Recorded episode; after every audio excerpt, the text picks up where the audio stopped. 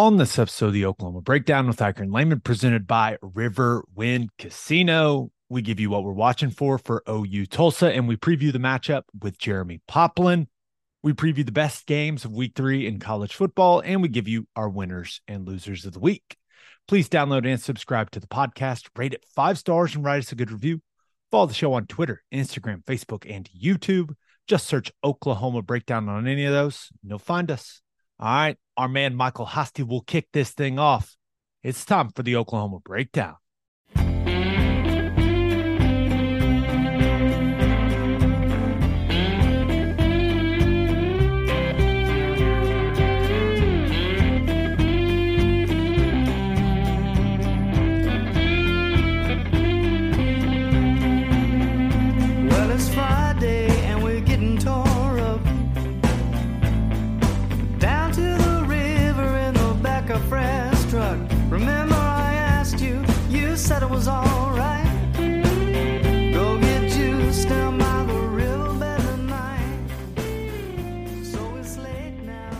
It's a beautiful Wednesday, September 13th, and you're listening to the Oklahoma Breakdown with Ikard and Lehman, presented by River Wind Casino.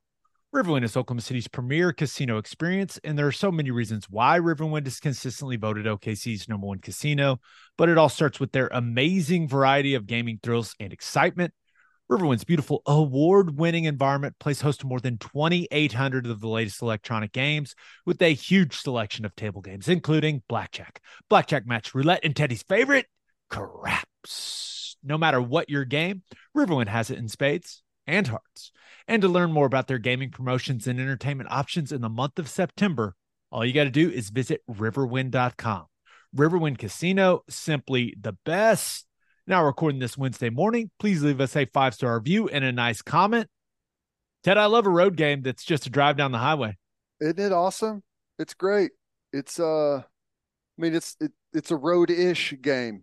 It's almost a it's almost like how Arkansas has the home field down in Fort Smith also, you know, that they play it every now and then. Feels kind of like that. It does. It does. I I I'm definitely interested to see what the uh what the crowd looks like from a uh, from a color perspective, right? I, I would anticipate quite a bit of crimson. Yeah, I think so. It's always been like that, hasn't it? I Yeah. mean, at least 80%. But, you know, if you're if you're if you're a Tulsa fan and there's a game that you're going to this year, it's probably this one. There's no doubt about it. All right, we got a lot to get to, so let's start here.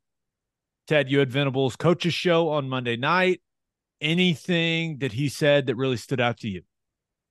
Uh, you know, he was right out of the gate. He was, you know, and you talked about it on the on the Sunday pod with the offensive line. Uh, he was for the most part um pretty complimentary of the football team except for the offensive line. And you know, he did say that he felt like and I don't know if this is you typically don't just get coach speak from Venables um but he said that those guys were pissed off about it. They took it to heart and he he kind of likes the way that he feels like they've responded so far to to not having a, a very good performance. So that is really what stood out to me. Okay, well, I try to tell people on here. I I just call it how I see it. right. group as a whole did not play well together. Now we'll see how they respond against Tulsa. All right, let's get to what we're watching for in this matchup. Ted, looking at OU's defense against Tulsa's offense. What do you have your eye on? Well, you know, I I actually like Tulsa's offense quite a bit. Um, it's a throwback Kevin Wilson offense. You know, it's it's not overly complicated. Um, I can't wait to get. I, I want to get your opinion on the offensive line, but just generally speaking, just some of the stuff you're going to see in the run game, inside zone, split zone, a little bit of zone read, and that'll probably depend on who's playing quarterback. Um, they'll do some of that. Their uh, their biggest bread and butter, those the the counter play. Um, you know, they'll pull the guard and the tight end who's off the ball in a little, you know, uh, slot or wing position. Also And- pull the center in the tight end. How about yeah, if that? he's uncovered, they'll pull they'll pull the center, and I'm sure that's a call there with the front that they give, right? Yeah, well, the way is if you've got a wide three on the backside, right? Instead of the center going all the way back and blocking back on the wide three, you just pull him and have him be the first puller on counter. He's the kick out guy in man on the line of scrimmage. Pretty Get there a simple. little quicker. Yeah. Yeah. And, you know, I think their running game, they do a good job with it. You know, against Washington, you know, they had some opportunities there. They were able to, to chew up some yards. Now, they weren't breaking long runs or anything, but like in the box, they were able to create some levels, uh, you know, chew up some yards in the zone game. There was a couple times in the in the counter game where they where they you know kind of got to the perimeter you know, whenever you had the the edge guy wrong arming it, and they would find a little bit of crease there. Sometimes, you know, if, if Presley was in, he'd just hit the gas and try and outrun the contained player and get around to the outside. So you've got to watch that with him. But uh, you know, I like it. Now, the problem for Tulsa is that it's it's so like vanilla and straightforward. And I think Oklahoma's going to be like just chomping at the bit against it. But I mean, I think it's going to be uh, fun to watch it. Um, in the passing game, you don't get a whole lot. You get a bunch of you know pretty standard concepts, three by one. Um, the will run some boot out of three by one with the tight end and that that little offset position off of the the split zone look or the inside zone look, and you'll get the typical routes off of that. You'll get the comeback on the outside they'll run like the over route behind it from the slot receiver, and then you'll get the drag on the backside uh, whenever they're running the boot out of a spread formation. Um, you'll get some some double post out of them, which is which is pretty typical out of three by one. And they like to run the the China concept, and they'll get to it out of a bunch of different looks. They'll do it out of two by two, where the outside guy runs the little stop route, and the inside guy runs the seven over the top of it. Whenever you get cover two, try and put those guys in some conflict. And you'll also get it out of the offset back on the backside of three by one. Offset back will swing and he'll be the flat guy. And then, you know, the the number one receiver will release inside and then run the seven again, uh, trying to create that conflict again out there on the outside. Um, you'll get the old mesh route 98 with the unders and the dig in behind, which almost everyone in college football runs. You know, that's a that's an old Mike Leach special. Uh, Lincoln runs the the heck out of it. Um, you know, just everyone except for us, we don't run it anymore. Um, which is which is kind of odd, but you'll get that. Um, you'll get the uh, and you'll get it out of two by two, and you'll get it out of three by one as well. And splits will pretty much tell you what's going to happen on that with the wide receivers. Um, you'll get the uh, the Indy, I call it Indy, the the double square in where the guys go five, seven yards, and then it's like a hard square in. And you'll get it on the on the back side of that. On the other side, you'll just get like a hard square out and then a takeoff on the outside guy. Um, you'll add a two by two, you'll still get the 98. They'll run some sprint pass. Uh, you know, with that tight end, he'll be in that little uh it's a slot. It's not a wing, but most people call it a wing. He's outside the tackle and off the off the ball like a yard. And you can tell by his split if they're running counter or if he's protecting or if he's running zone. Like if he's off the ball more, he's coming across the formation. If he's up tight, uh, you know, he's blocking right there. Uh, they'll max protect with him in that spot, but they'll also, you know, he'll block the edge and they'll run sprint to him, but they'll also run sprint away. So you get some of the sprint pass with the common common routes on that, kind of the levels. You'll get the underneath and then the guy in behind, and sometimes it's a comeback with the guy in behind on the sprint pass. Uh, you'll get empty. They'll run, you know, some basic stuff out of empty. You'll get, you know, like the the tunnel screen to the two receiver side, and then on the three receiver side, they'll run the bubble to try and get some some guys from the middle of the formation to expand out. Um, couple of couple of snaps of Max Pro against Washington kept the tight end and then offset in, and you're getting the three wide receiver routes out there. Did Um, you uh on the on some of the Max Pro snaps? Did you see what the edge guy from Washington did to the tight end? Just ran right through him. you know, Don't do it, people. Don't have tight ends pass block edge players one on one. Don't do it. Well, they had on oh, one of them that had the the tight end and the back blocking him, and neither one of them got him. It was uh, and he looked like practice dummies.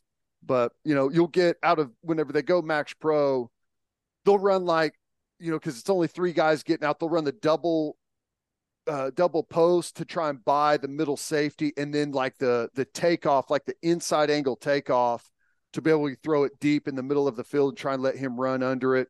Um, you'll run like in the slot, they'll just have, I call it get open, where he's just up the field 10, 12, 14 yards and then working away from leverage and it's just trying to trying to throw and catch there.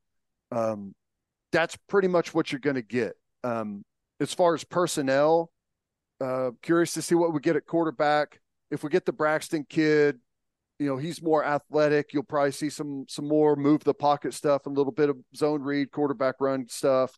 Um, if you get the uh, the Fuller kid, who I thought was was actually okay um, against Washington, Williams was the quarterback that played, and they had stuff in the passing game. He just couldn't find it. You know, I when they ran the mesh 98, it was open pretty much every time. He just couldn't. He, he never ID'd it. Couldn't. I don't know if he was just worried about the rush and and the vision was bad, but uh, Fuller's a little bit better throwing the ball for them if you see him number 10. I think the backs are, I think they're adequate, but they're undersized. So they're smaller guys. And whenever you, whenever you combine smaller guys with what their run game is, it's not a great mix. I think you, you'd prefer, especially you're going to run counter, you know, that gap scheme stuff. You'd like to have a bigger running back to try and run through some of that stuff and and some of the zone stuff as well. But what they've got is what they got. Uh, Braylin Presley, five, he'll be in there and they'll move him around the formation. He'll play in the slot, he'll play out of the backfield. Um, Watkins, you know, 23 is probably the bigger back that they have. He's just like a 205 pounder, so still small. Um, tight ends, you're not going to get much. They're just mainly blockers. 47 is typically the guy they have in that's going to move across the formation. Um, wide receiver, haven't seen anyone really that worries you right now. Leads me to believe that uh, Venables is probably going to be ultra aggressive and let his defensive backs cover some and really dial up the pressure on the interior. But um, offensive line, I'd like to get your thoughts. I think they're obviously, I mean, for for the caliber of player that they have, I and this isn't a this isn't a, a dig at them. I think it's actually a compliment because it's way more difficult than than maybe it should be, but they block the right guys. I feel like they're on the right guys every time, and you don't have like free runners into the backfield, you know, with a bunch of tackles for loss and stuff like that. Now they're going to get beat, and they got beat quite a bit by by Washington guys. But I mean, I I think it's going to be difficult now. Depending on what Venables throws at him, you may have guys like messing up left and right. But I feel like they do a pretty good job of getting on the right guys. They do some pretty good stuff on the inside run. But I mean, that's that's pretty much what I saw at Tulsa's offense. Yeah, O line wise, I out of all the guys, 57 the left tackle, I think is the best player, right? Moves the best, has good athleticism, not a ton of size, right? I think Venables is going to attack the right side of their line, right? If he's going to dial it up, I think right guard, right tackle, especially right tackle, right? Daryl Simpson, a name that a lot of OU fans know. I think he he's just he just does not change direction well. If you're going to attack if you're going to attack a portion of that offensive line with blitz concepts or twists, that's where I'd do it.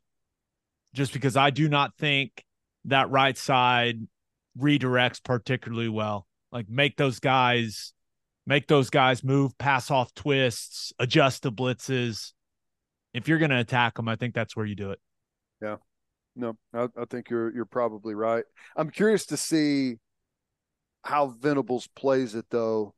Um, I, I you know defensively we should be able to control this game playing just base stuff.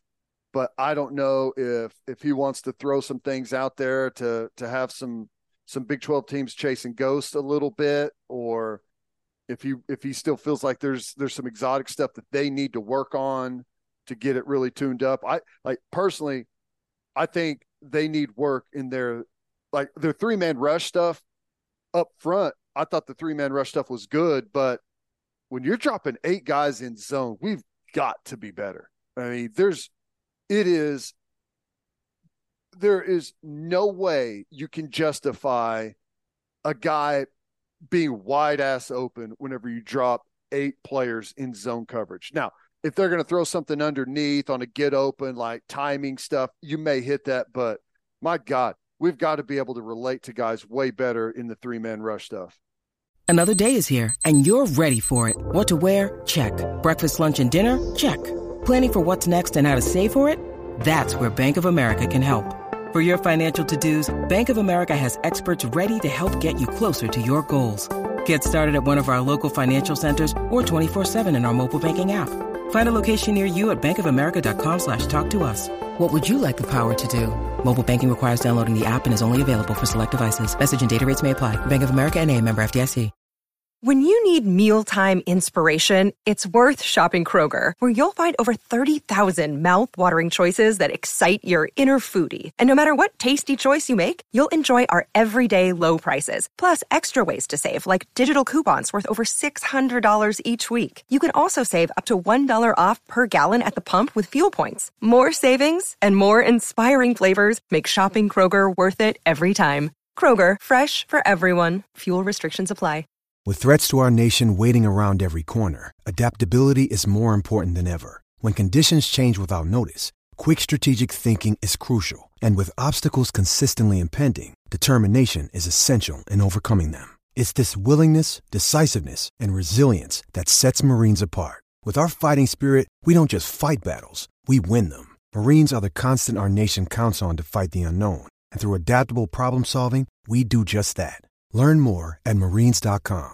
Yeah, I'm with you. And we'll see we'll see what it looks like, right? Probably more Peyton Bowen in this game. Heard Venables at the Yeah. presser talk about Harrington still being banged up, right? We pointed out on the broadcast that guy was he was not moving well, especially in the second quarter. Wasn't moving great in the second half. I am still I'm shocked. SMU's coaching staff, how you don't see that from the box and attack that guy, it's coaching malpractice. I don't it's insane. It's insanity, especially in the second quarter. I'll never understand it. But I was worried he was going to get hurt. Like, I mean, I know he was hurt, but he was so hobbled that he was he was so tentative around the pile and stuff, like trying to avoid. Uh, I was like, either either flip it on, get past it, or get out. You know, they they didn't even throw a bubble at him, like to Mhm. say, "Hey, go get off a block and make a tackle." Like didn't test it. It's insane. It's insane. But that's that's last week. So I am. So you've got Harrington banged up, McCullough still banged up. So it it seems like more Peyton Bowen right at that cheetah spot. That's I hope McCullough can go. Uh, Venable said he's hopeful. Now I don't know. He why why dressed- push it for Tulsa though is my question. Yeah. You know, he he was dressed out, not taped or anything. It wasn't going through anything, but he was out there in pads and he was walking around okay. Um, I don't know. I I I would say the only reason is he needs work, and Right. if he's able to go and you can get him a game, a full game of playing cheetah, that would go a long ways for him. But you know, if he's not up, Peyton Bowen and Reggie Pearson. Yeah. We'll see. Right. I'm the ultimate. Hey, if you're healthy enough to play, you play guy. Mm-hmm. So we'll see. But I think they'll be smart with it. Right. Yeah. Well, but you got anything else? OU's defense, Tulsa's offense? I don't think so. I think that for me, that pretty much covers it. Again, I very straightforward offense from Kevin Wilson. I mean, they don't do a whole lot of things, which leads me to believe that Oklahoma defensively should have a really good game. I'm with you. All right. Let's talk about what we're watching for for OU's offense and Tulsa's defense. So, first thing, uh, it it's not a typical road game, but it's still a road game, right? So, just handling the mechanics of the operation on the road, right? Uh, handing all of that.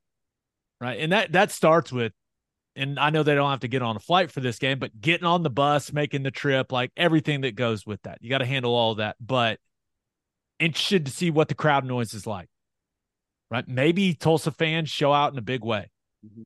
right? And you are dealing with a little crowd noise, and, and you have to handle that as an offensive line, as an entire offense.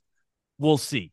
This is kind of a unique road experience that OU's going on, but looking at the defense, four two five defense from from Tulsa, they have a little bit out of you know kind of a three man front look, an odd front look, which leads me to my first thing to watch.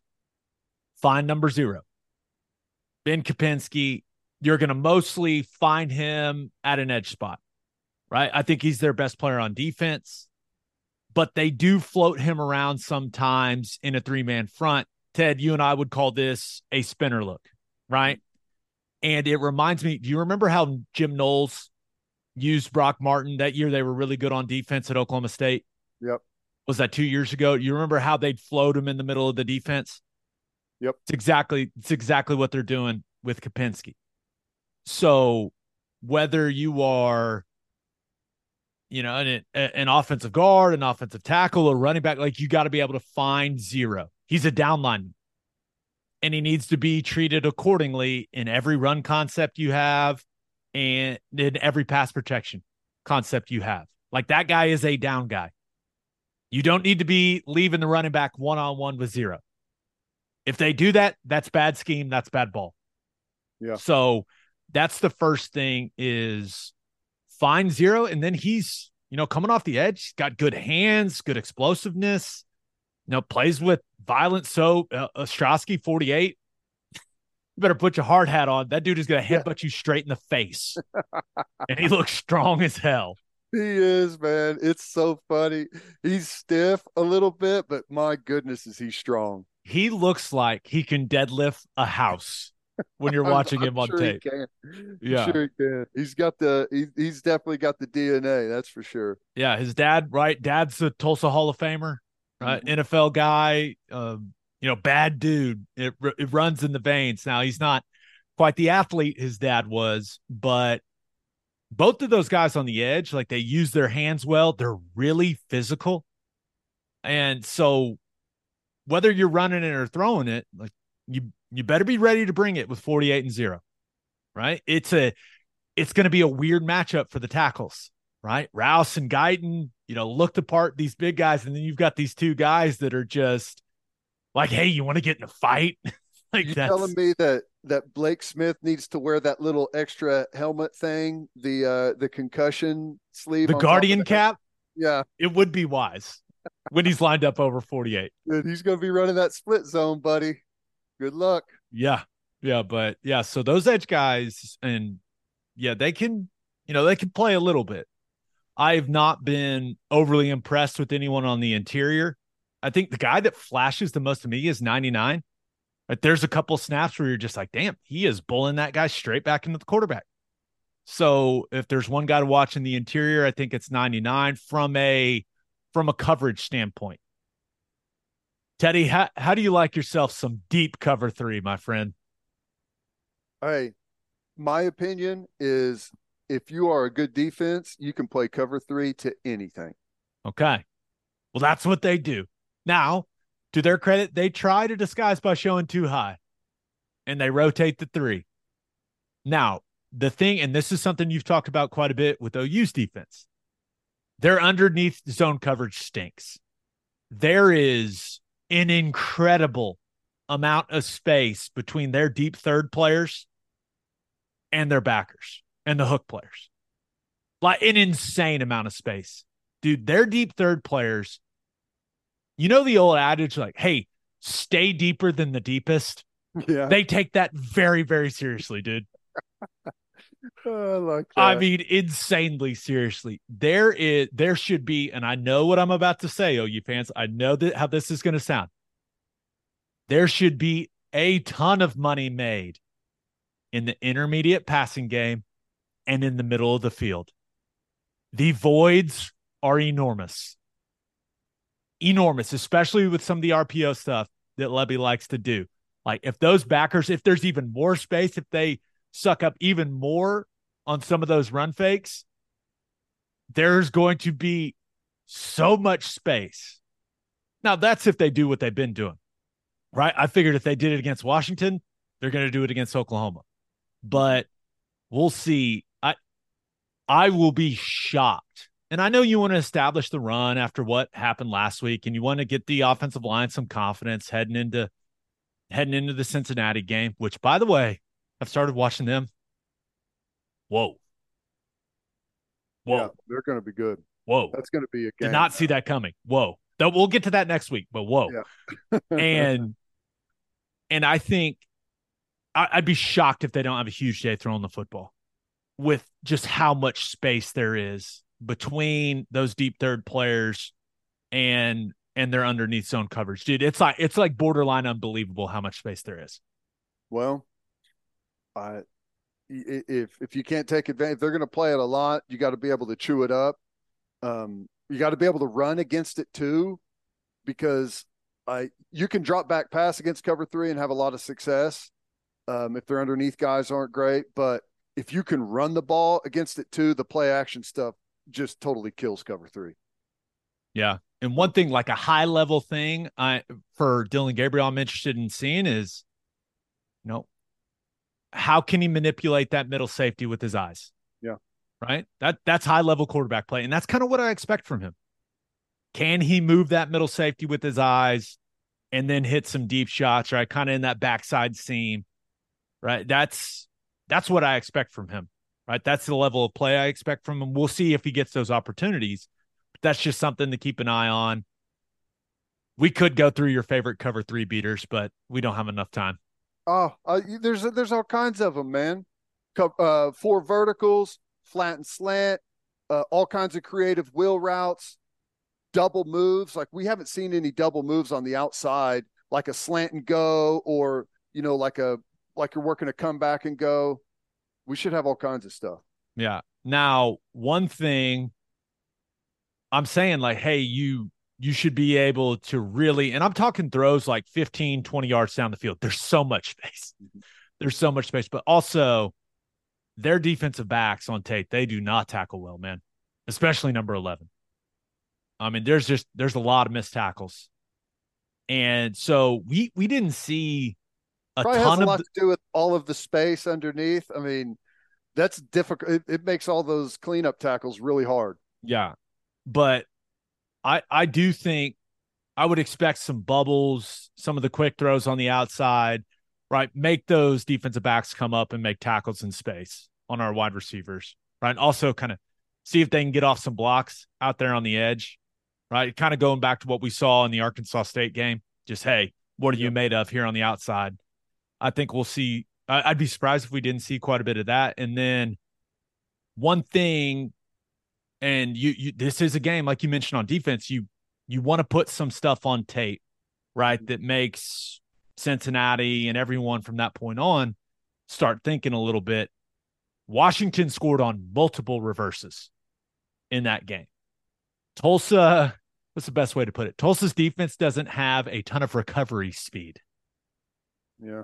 so and now to those credit to their credit they play hard man. They fly around right? They play with really good effort, but there was a couple times where Washington just caught them really over pursuing, and one of the reverses, the guy literally walks in, and I do mean walks into the end zone at the very end. So I, I'm interested to see if we get some misdirection stuff like that from Oklahoma. Um, you know, reverses, maybe a double reverse, something like that, to uh, to see if they can they can uh, get Tulsa over pursuing a little bit, but also just put it on tape moving Well, forward.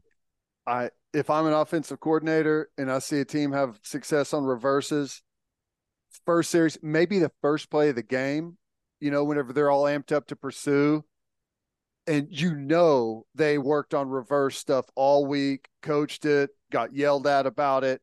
So you show them a reverse right out of the gate, and it's a pass, reverse pass. Ooh, I like that. Okay. Anything you got? Anything OU's offense, Tulsa's defense? I, you know, again, this is going to be about uh, Oklahoma. I'm, uh, we should be able to have success, you know, across the board. I'm looking for the offensive line to bounce back, and I'm curious to see what personnel we see. I I'm- running back.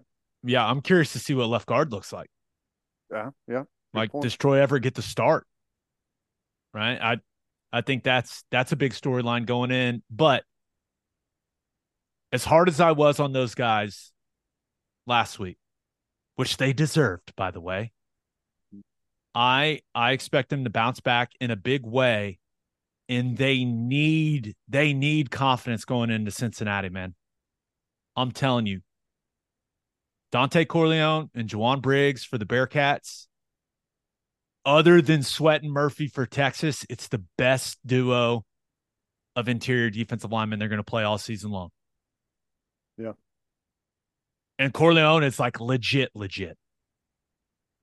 Like, hey, we got to maybe have a column of what we're going to run in the run game when he's on the field versus when he's off the field. Like that legit. Yeah. So I would really like to see this offensive line play at a high level, right? Bounce back and get some positive momentum heading into next week where they're going on the road into an extremely hostile environment, right? And they're going to have to play against a couple NFL players. Mhm. So that's what need need to bounce back, need to play at a high level. I love hearing how pissed off they are about the way that they played. They should be. Tulsa Tulsa's defensive front should should not be able to dictate anything in this game. Yeah. So my hope is when we recap this thing on Sunday, I'm singing their praises, saying, "Hey, they did exactly what they should do against that against that defense."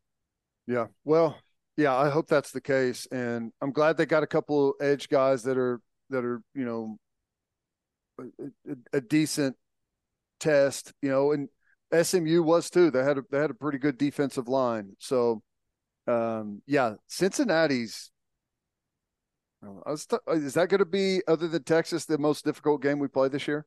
I'll tell you right now. I watched I've watched every snap they played. Right? I, I I'm no longer a player. I can look ahead to the next opponent. Yeah. Cincinnati can beat OU Yeah. if they don't show up and play well. Especially with how Nippert's going to be rocking for that game. Oh yeah. Size across the board, they can they can beat OU. Like the you you're thinking like height, weight, size. Oh, they're coming from the group of five. They're you know we're gonna have a big physical advantage. No, they they got size, speed. They got they got it everywhere. dual threat quarterback. Yeah. Well, we better we better get uh we better get rolling in this They're- game. Uh, their uh, outside linebacker body, right? They play they play a four man front, but it's an odd structure. Their outside linebacker body, two fifty. Corleone three twenty. Briggs three hundred. They've had great outside edge guys at Cincinnati over the past like five or six years. Just great. Wait till you see Pitts tight end try to pass pro this guy. You're gonna love it. All right. Well, that's enough on Cincinnati. We're focused on Tulsa. Let's get to call your shot. We asked you guys the number one thing you'll be watching for in OU Tulsa. This first one comes from Drew Gastineau. He says offensive line play. Our offense goes as they go. Interior has got to pick it up. Drew, I think I think everyone everyone that listens to this podcast understands that I uh, I agree with you, sir. Yeah, we need it. I mean that it, it's frustrating, and I again I know SMU was was solid there on the defensive line, but uh, coming into this thing, we were hoping that the offensive line was going to be one of the stronger units on the entire team, and I still think they can be, but we got to get rolling quick. Yeah, and I'm I'm interested to see how Bedenbaugh rotates those guys on the interior. Right, the What's tackles. I I still think you start Savion, right? Because if you don't, you start worrying about okay, like how is he going to handle it? And not to say that he doesn't have good mental toughness or anything like that, but he he's undoubtedly your more talented guy at left guard. Mhm. And this is a game where he can build confidence. So it it's a delicate balance, man. Now Bedenbaugh You're doesn't care much about your feelings. right? I mean, you're going to need him. Uh, at- That's the thing is. I'm thinking about Cincinnati. I'm thinking about Texas. I'll tell you right now, Troy Everett, if he's got to block Corleone, he's getting tossed around, man. Straight up. Just it is what it is, man. It is what it is. So you need Savion to build some confidence in this game, right? Get back on track and be ready to go for next week. Now, if he gets out there and doesn't play well again, you got to do what you got to do, right? I mean, but and that's that's assuming he's having a good week of practice. He's doing everything that he needs to do to earn Bill's trust leading into this game. Does that make sense? Yep. 100%. But Yep. yeah. All right. This other one comes from Coffee Jedi. what a name. He's looking for mistake free football. Really want a clean game after last week. That's number one. Also, want to see any package with Jackson Arnold that doesn't involve a QB sneak. Yeah, yeah, that's that's interesting. Well, I mean, that goes back to the personnel thing. Um, what are we going to see from the younger guys getting in, the wideouts, the running backs, and also Jackson Arnold? You know, I, whether it's uh, look, I'd like to see us get to a point in this game where he gets a lot of run in the second half, but you know, also if they're bringing him in off the bench, which, you know, I don't know I don't know necessarily if if it's worth it if you're just going to run quarterback power. I mean, which I it's got to be a like a decoy thing. It has to be. It has to be. It, I don't, I, I'm all for getting him snaps, keeping him engaged, right? Keeping him happy, whatever, however you want to phrase it, even though he doesn't seem like that type of guy to me. Right. I would prefer you just let the guy play. Let him Yep. play quarterback. Maximize his strengths. I I've said it. I said it on the last episode. I'll say it again. QB power, that ain't it for him. That's not his strength. No, he's not a small guy by any means, but he's not a big bruising guy. Like he he's a five-star dual threat quarterback, not a in between the tackles running back. Yeah. You know? If you're gonna put him on the field, let him play Agree. let him rip. Let it rip, baby. Come on. Yep. But hey, we'll see how it goes. Right. I love Venables was like, why would redshirt? What are you guys talking about? He's like, no way. It's our backup quarterback. okay. Birthday shout outs. Welcome to the world. Aspen Jordan Loftus. Happy first birthday to Ophelia Gordon. Happy sixth birthday to Colt Whitson. Happy 90th birthday to Pat Hargis. Look at you go, Pat. Nice. And happy birthday to Bobby Dooley. All right, let's talk to Jeremie Poplin, learn a little more about the Tulsa Golden Hurricane. But first, Love's Travel Stops is now offering a nationwide 10 cent per gallon discount on gas and auto diesel. Just download the Love's Connect app and scan your barcode at the prompt on screen and watch that price drop 10 cents per gallon. Across the country, the Loves Connect app unlocks exclusive deals can help any traveler plan their route or meal on the highway. So before you hit the road, be sure to download the Loves Connect app to save 10 cents per gallon and experience the country's best highway hospitality at Love's Travel Stops. Love's also has you covered if you forget your phone charger or headphones with their expanded mobile to go zone. And of course, don't forget to grab yourself some of that delicious Java Amore. It's hunting time in Oklahoma. And if you're looking to buy some hunting property, the land doctors can help you find the ideal ranch. They build custom hunting lodges and lakes and can turn Oklahoma's raw land into your personal playground. If you'd like to sell some land or you simply want to add to your portfolio, then call Colton Cole at 405 615 7645 or visit landdoctors.com. and celebrate with a Schooner All American Ale, the official craft beer of OU Athletics from Coop Ale Works, named after the iconic Sooner schooner that races across Owen Field after an OU score. You can join in on the celebration with an ice cold beer from Coop Ale Works. You can enjoy it at the Palace on the Prairie, at OU Athletics events, at the bar, at the tailgate, and in the comfort of your own home. For more information on Schooner All American Ale, visit schoonerale.com. You must be 21 to purchase. Please drink responsibly. Schooner All American Ale, the taste of game day.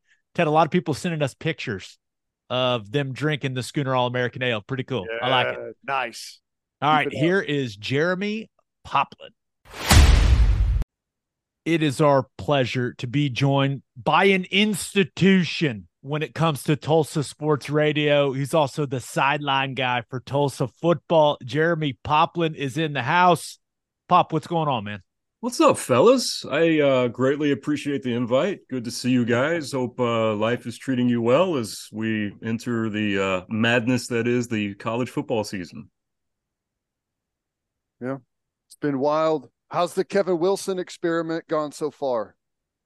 So it's um, it's one of those that I don't think I, I, I was talking with with Gabe before we started recording. Ted, um, until you're around it, I don't think you understand the level of intensity that comes with uh, with Kevin Wilson. So, and and the difference is that the juxtaposition from the Philip Montgomery era to to Kevin Wilson is, I mean, it's not even close. So it's an adjustment for even people that like. I'm not there every single day, but it's adjustment for me. I can only imagine what it's been like for the players. But everyone seems to be buying in because that that dude um, has a unique way of of motivation, and I think so far everyone's uh, done their best to kind of take in the uh, the the type of motivation that he provides to everyone. Yeah, uh, rather familiar with the uh, with the methodology of motivation from that man, and I'll say this: he's intense, but I've never seen a coach get more out of his players than him.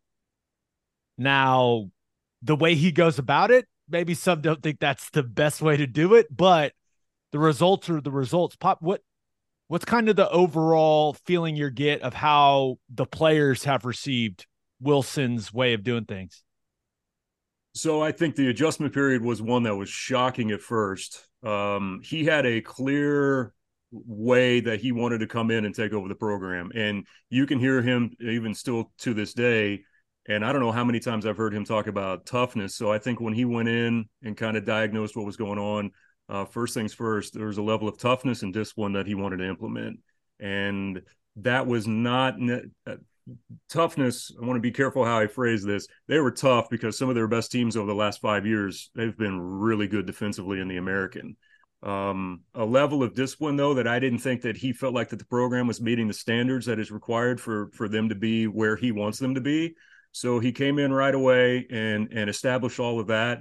Um, he also really put a lot of the onus on the players. So one of the first things he did was he picked out like 10 or 11 dudes and said, after he talked to people within the program and, and got suggestions about who can be my leaders, who can be these guys that uh, the other players will look up to and respect, and named all of them like pod leaders. And then they had players underneath them and kind of encouraged more accountability inside the program rather than it just being one or two individuals on the team. So he he really kind of put in a shared experience. And from what i have seen and from everyone i've talked to like the players love that concept made everyone accountable right off the bat. And that kind of got the ball rolling even before they got into fall camp. So he he had a lot of work to do uh, before before practice even started. It's tough. You, you know, you got to implement the culture that you want, and it sounds like he's he's off to a pretty good start there. Uh, and then it's roster. How how was the the roster turnover, the roster rebuild gone so far for them? They lost a couple of key players for them, uh, two to Oklahoma State that were that were pretty important to what they were doing last year. Ted, um, linebacker, um, defensive lineman, um, he had to hit the portal in in some places. Of course, that's that's nothing new in today's age, I guess, unless you're Dabo. Um, and I thought that he did he did pretty well with that, and uh, was able to go in and take the the Braylin Presley kid from Oklahoma State who was looking for a home, and a few others, and um, you know, plugged the areas that were necessary. Uh, they're still thin in a few spots um, especially with what they want to do. Um, I think at at linebacker, um, they're really young and raw on the back end on the defense. Um, offensively, um, they've got a really good running back room, but this is a Kevin calls it a developmental program, and you're going to see it. And I, I don't even know when you can take the level of developmental off for them. But like wide receiver wise, I feel like that that's where the majority of their effort's going to have to be here in the near future. Uh, you can just look at some of the recruits that they're bringing in. I mean, um, they've got the highest recruiting ranking that they've had probably in a decade, but a lot of those guys are skill skill players, like at the receiver spot. Uh, I think they've got for Tulsa. This is insane. Um, I think they've got like four three star kids already that are committed at, at wide receiver. Uh, some big kids, and most of them kind of fit in that category of like six fours, oh, like six one and over is is what they're looking for. But you can tell here through early recruiting where he feels like that they're not quite there in terms of overall roster build and shape for what he wants to accomplish. Interesting. Uh, from experience, that guy can recruit. I if I I think he's going to get some players into the program. All right, Pop. Let's talk about this team, right? And let's let's preview this matchup. Let's start with the quarterback situation. Yeah. What what's your expectation for who we're going to see on Saturday? Right, we've seen three guys up to this point. Who do you think? Yeah. Do we see multiple guys? Is it one guy? What What do you think is going to happen? Uh, you know, I don't know if anyone knows, Gabe. I, I, really don't. And and Kevin is not the type to to BS. He's been pretty upfront and honest with everything that he said. And you're dealing with your your starter um, in in Braylon Braxton, who's got an ankle injury, and hasn't necessarily been able to practice that much. And you guys know how big Kevin is on practice. And with the way that they use his skill set, it's all about mobility with him anyway. So he just hasn't had a lot of practice time to be able to even test. They they don't even get on the practice field until Tuesday afternoons anyway, with the way things are going um, with class schedule. So uh, when we talked to Kevin yesterday, he didn't he didn't really know yet. Um, and we'll find out what his mobility is like. And then Cardell, you know, ends up spraining his his uh, on his throwing hand, his thumb. You know, he took a big hit on his thumb and just couldn't grip it when we got to Washington. And then Roman Fuller, who's your third stringer, comes in and has played in both games by design. Played in the first game and kind of was forced into playing on on Saturday at Washington because of, of an injury um, and came in and actually did some good things. I know the overall score doesn't reflect anything, but for a third string kid to come in and show the type of poise in the pocket that he did, not looked rattled at all, looked to have complete command of the offense. Um, I think he did some some good things. So to answer your question, I don't know if anyone really knows right now going forward about who who the quarterback's going to be. They're all raw. Like your starter got a few starts last year uh, Cardell's a redshirt freshman, didn't have any seat time, and then Roman Fuller's had maybe a few mop-up duty moments. So, uh, in terms of overall experience, there's just not that much there, but they do seem to have at least a firm command of what Kevin wants to do. In the backfield, um, I, I, I guess from what I've seen, it's been mainly uh, Presley and Jackson back there. Is that what you expect moving forward with those two guys? So I they're trying to find out what the path forward for for Presley is. I mean, they're they're lining him up in a variety of different places. You've seen a few moments of of Presley in the backfield. It's mainly been a combination of Ford uh, and Bill Jackson, and then the other one that's that's coming on as well is is uh, Watkins, Anthony Watkins. He wears twenty three. Um, he's been he's been a guy that um, two years ago was a pleasant surprise for them. Last year had some academic problems and and did not play. Has come back this year and has kind of had to start at the bottom and work his way back up. But he's been explosive every time that he's been on the field. But it's mainly been a combination of of Ford and Bill Jackson, and they like those guys a lot. Uh, Kevin Kevin talks about them uh, collectively as a group because there's not um, there's not a lot of what they do. They're they're so different and and dynamic in their own ways that it really kind of keeps people honest uh, when they come in to see what they want to do in the running game. But Kevin likes him a lot, man, and I would expect it's going to be the majority of those three that you'll see on Saturday. Yeah, I, I, I like Ford. Nice little quickness in between the tackles. Not yeah. the biggest guy in the world, can kind of hide a little bit. I, yep. I like what I've seen from him leading up to this game. I, I think the big question, Pop, for this team offensively is, hey, can the O line hold up in this football game? What what have you seen from that group, and do you think they can hold up against OU's defensive line?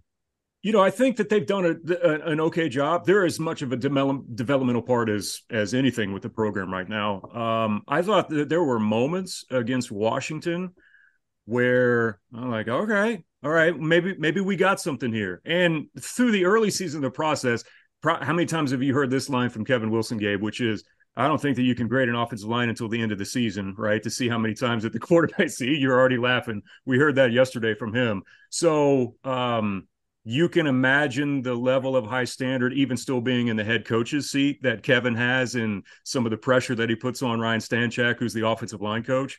I feel like that they feel like they're okay. There's nothing I don't feel that's that's uh, over the top flashy about about any of them. I just think that they're trying to get them in a in a good rhythm right now in a pairing and finding what their best group is together. But so far, no complaints. Uh, you have had a few uh, Roman's not as mobile as what Cardell is, or even Braxton. So it kind of changes a bit there. You have had some guys that have been able to kind of get out of the pocket and move around a little bit, and they design the offense that way too.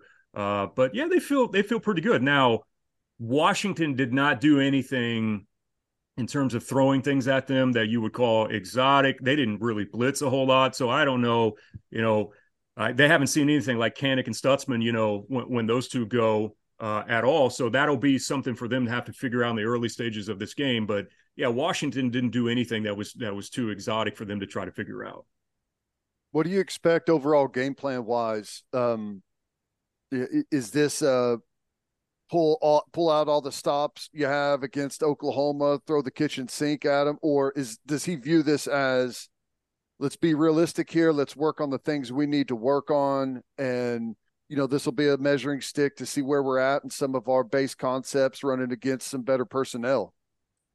Yeah, I think he's going to be not not measure, but I think he, it's basically like this is this is who we are. Um, we know the significance of this game in comparison to what we're going to do conference wise. Uh, they came out of Washington relatively healthy outside of the quarterback with his thumb, and they think he's going to be okay. So I don't think by any means it's going to be a, a, kitchen sink type type game for them. And and he was he was big yesterday on he is just appreciative of of the opportunity for a school like Oklahoma to come here. And you know their schedule is littered over the next ten years or so with Oklahoma State. Arkansas is actually coming here, and I I I get the sense Ted that he's he's generally happy that Oklahoma comes in and that you get an opportunity to go out and test yourself against some of the best talent in the country. And I think that's a a level of where he wants this program to be right now to find out how they're going to react in those moments. Um, what, how do they look coming out of this game against a level of talent like they had and played against last week? So probably I don't want to call it reserved. I just think Kevin's going to do what he does. And uh, w- uh, there were a couple times last week where, like, all right, he he was showing signs of being a little aggressive. And as soon as I tell you this guys this now, now he'll you know bust out a fake punt or, or something like that, and or go for it in a crazy situation. But I think he's I think he's realistic about where they're at and where he wants them to be. Yeah, it'll it'll be interesting to see, you know, kind of what his mentality is with all of that coming into this one. All right, on the defensive side of the ball, when you look at the defense as a whole, Pop, who wh- what kind of stands out to you? What do you think is this defense's biggest strength up to this point in the season? Up front, it's D line. Uh, you can go on PFF right now, and I think they've got three guys that are rated inside the top 35 uh, up front. That is that's clearly to me when I watch them where where their strength is at. Now, I have a little bit of an issue. Uh, Kopenski, who's the transfer from Oklahoma State, plays their jack uh, their jack position. Uh, in terms of depth behind him, you know that's that's a question, and that's where I was going at earlier. There's there's spots on the roster that are just that are just thin, so they're trying to find a good rotation because that dude can't play that number of snaps. Just going to get completely worn down. He's been good. He was really good in the opening week. Um, they held their own against Washington. Uh, against Washington, I, I felt like, um, and I don't know if you guys have had a chance to go back and watch any of that Washington game. Early on, Washington thought that they could bully them up front and try to run the football, and they couldn't. And once they found out that they couldn't, because that was a big talking point from Boise State was, oh my God, these guys didn't even try to run the football. And my point is, I, I think when you've got Penix and those weapons they got on the outside, I, I don't know how much of run game is actually going to be a part of what they're trying to accomplish there. Um, so they tried to establish it and they couldn't, and they went back right quickly to what they were doing against against uh, Boise State. So that's the strength. Um, and then outside of that, I think everything else. There are two safeties uh, Kendarren Ray, Kanion Williams.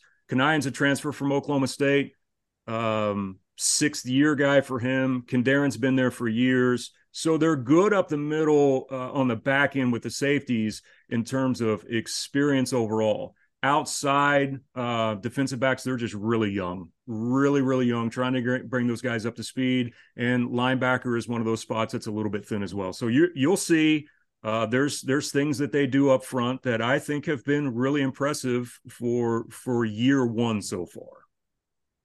Uh, you mentioned backer. Um, what are some of the names you expect to see kind of work through there in this game? Uh, Mitchell Calkin will be there for sure. Um, you'll have Colton Smith, who's another one. He's a small school kid that that transferred in, had one year of eligibility left. Um, someone had called Kevin Wilson, Ted, and said, Hey, I think you need to take a look at this kid. And that's an area that they were desperately needing help with in the portal anyway. And when Kevin watched him, Kevin was like, I, I can't believe no one else has kind of been in on this kid, especially at, at schools like the American Conference level. Um, but the adjustment for him has been one that they're trying to work with him uh, to play football at this level. So uh, Julian Simon's another guy that you're going to see that'll be uh, running through there. Uh, and then it's kind of a mismatch. Dorian Hopkins uh, is is a young man um, that they they really like. CJ Turner, another one. You know, they they run their nickel. So you know, Jace Oliver is is a kid that you'll help see, or that you'll see help uh, in in a few instances there. Um, it's just trying to figure out what uh, what the proper amount of snaps is for at spots that are thin. So you'll see probably a wide range of variety of names that get thrown out there. All right, Pop, last one. We'll let you get out of here, man. The environment, right? Yeah. Sell out. Now they're certainly people are wondering like how much crimson's going to be in the stadium. Like what what kind of atmosphere are you expecting on Saturday? Oh, dude, it'll be a ton of crimson, and I don't think it, it that shouldn't surprise anyone. I mean, this is the first sellout Tulsa's had since 09. By the way, Sean Kingston's playing, so if you guys want to check out a little Sean Kingston concert, uh, there on the uh, on the Chapman Commons, they call it before the game. uh, in, the, Nice. in the concert series that they have. Yeah, they're they're ponying up for some uh, for some big acts to try to increase the environment. Uh, yeah, there'll be a there'll be a ton of of crimson there, and I uh, honestly I think um, you know Tulsa administrators are fine with that. They kind of they understand where their lot in life is at when it comes to bringing in a, a brand like Oklahoma. Um, and I, I I just think it'll be awesome to have a, a full house there, um, no matter what, no matter what color that they're wearing. And the thing about the University of Tulsa is is that when you guys are on the road, like TU administrators kind of count on some of those OU fans that are that are here if you know if the, the game times are a little bit different they're counting to be able to grab a hold of some of those OU fans OSU fans to come in and come back and just enjoy the experience that is you know more college football there. They have to rely on that. And they've done a lot. Um sorry i don't think they've done much for the visitors locker room but they've done a lot in terms of increasing just the fan experience. They poured a ton of money into improvements, uh, just the aesthetics of the stadium and the fan experience, like with the concerts and uh, all the different landscaping elements that they've done. I mean, they've they've done a lot since um, OU fans have been back in the house uh, the last time, which all these years run together. I can't remember exactly what year it was. Looking forward to it. Uh, Yeah, man. You excited about the uh, Kevin Wilson? Quickly, it, are you excited about this? The, his tenure there? What Yeah, man. I I am. I am. I think it was. I like Philip. I think it was just time for a change. Um, I think everyone has embraced it. I think that they've done a really good job, believe it or not, with a with a small school Ted with what they're doing NIL wise to try to help some of these guys, and the players are responding to it. Um, I I think everyone needs a little bit more structure in life. I know I sure as hell could use it. and he has provided that for for everyone and i can't wait to see after we get like two years in the level of talent with how much that he's just pushed the gas pedal down in terms of recruiting with kids here locally in oklahoma that we know can play that just never really got that much of a look and kevin knows that they can play. Uh, and then within you know uh, a tank of gas in texas too. Um, i think it's going to be really good man. And they're exactly where they need to be in this conference with the type of schools that are in this conference for the school of their size. And there's no reason, in my opinion, that two, three years from now, why they shouldn't be at least included in the mix with the UTSAs of the world every single year for an American Conference championship, or in the mix, even trying to go to the championship game. That's that's how I feel that that Kevin could potentially add to this. Yeah, and I think I think he's gonna he's gonna kind of magnify Tulsa's strengths as a city. It's a cool city. Yeah, a cool city. Yeah. yeah so I there's no doubt. It, just got to get the kids there, right? He does. And this city has always been a walk up city in terms of tickets. It's almost like they have to, you have to prove it to them multiple times for fans to start coming out a little bit more and those fringe fans that we talked about. And once they start winning on a regular basis and having a level of consistency where they're not riding the roller coaster, I think they're going to be fine because they can take almost what SMU has done in conference and kind of brand themselves Dallas's team. And that sounds cheesy, but it's worked for them. Like like Sonny did that, and and Rhett has continued that, and it's it's really helped build some momentum. And I think you can take bits and pieces of what SMU has done and kind of apply it here at Tulsa. Interesting, man. We appreciate you. Um, we'll see you on Saturday, dude. Yeah. Yeah, dude. I'm fired up to see you guys, man. Uh, always enjoy uh, seeing you guys in, and uh, the environment should be a lot of fun, man. Should be. All right. Appreciate you, dude. Yeah. Thanks, guys. I I like hearing the excitement from Pop about the Kevin Wilson era. He's an intense dude, man. He is intense. I like it. I know, hope it works. I really do. I hope it works. I, you know, it's good to hear he's recruiting well, and you know, I think you you heard Coach Venables mention his press conference, and uh, I'm sure Kevin Wilson is focused on it too. I mean, there's there's some good uh, local talent that they can capitalize on, and um, hopefully they do that. And we'll see where they can get the program going. Yeah. I'm excited about Sean Kingston. Uh, yeah, before the game. Sean Kingston. Oh, it's gonna be great. Gonna be fantastic. We're gonna have to check that out. Yeah. Yeah. All right, let's get to our college football week three previews. But first, John Vance Auto Group has been serving Oklahomans for 40 years. They're family owned and operated, and they have nine full service dealerships in Woodward, Miami, and Guthrie. No matter what your vehicle needs are, John Vance Auto Group has you covered. They carry domestic brands such as Ford, Lincoln, Chevy, Buick, GMC, Chrysler, Dodge, Ram, Jeep, and Wagoneer.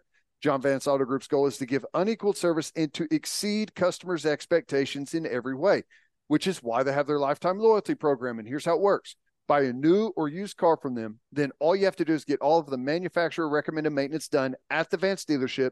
And if something goes wrong with the components of your engine, transmission, drive, axle, or transfer unit, they will cover the repair costs. It's a great deal. You can browse their entire inventory or find the John Vance dealership near you at vanceautogroup.com. And attention business owners, you need Insurica in your life. Insurica is one of the country's largest insurance brokers with 30 offices throughout Oklahoma, Texas, and the Southwest.